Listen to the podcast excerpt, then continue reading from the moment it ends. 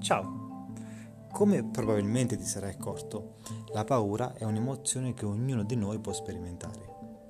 Alcuni vengono da essa paralizzati, paralizzando la loro vita. Altri la fuggono accuratamente.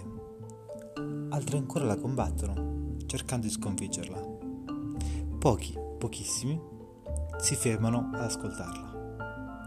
Una volta, racconti dei nonni, per evitare che i bambini andassero di notte lontano da casa, gli dicevano non andare là che c'è la paura.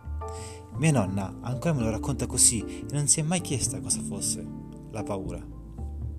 Semplicemente la paura già vince. Non solo se soccombiamo ad essa, ma anche se fuggiamo, perché fuggiremo nella direzione da lei indicata. Altro che parole incoraggianti dirai, ora sì che ho paura. Ma non è tutto qui. In primo luogo, ti puoi ricordare che la paura non è un essere animato che si impossessa di te. La paura nasce dentro di te perché fa parte di te. Fa parte di te nella tua sfera più intima. Non arriva dall'esterno, ma sei tu.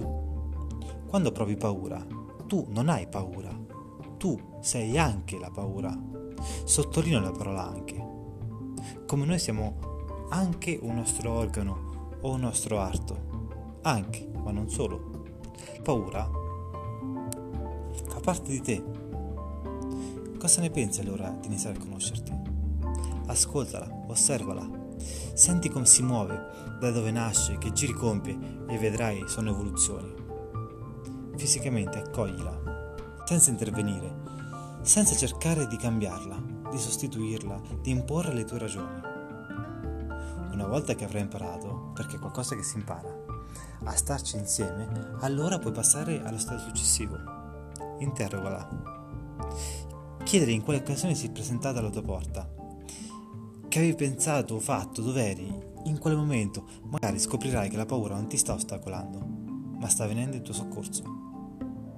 Questo può variare a seconda della situazione, ma tu puoi certamente scoprirlo, aprendo quella porta e passare un po' di tempo con la tua paura.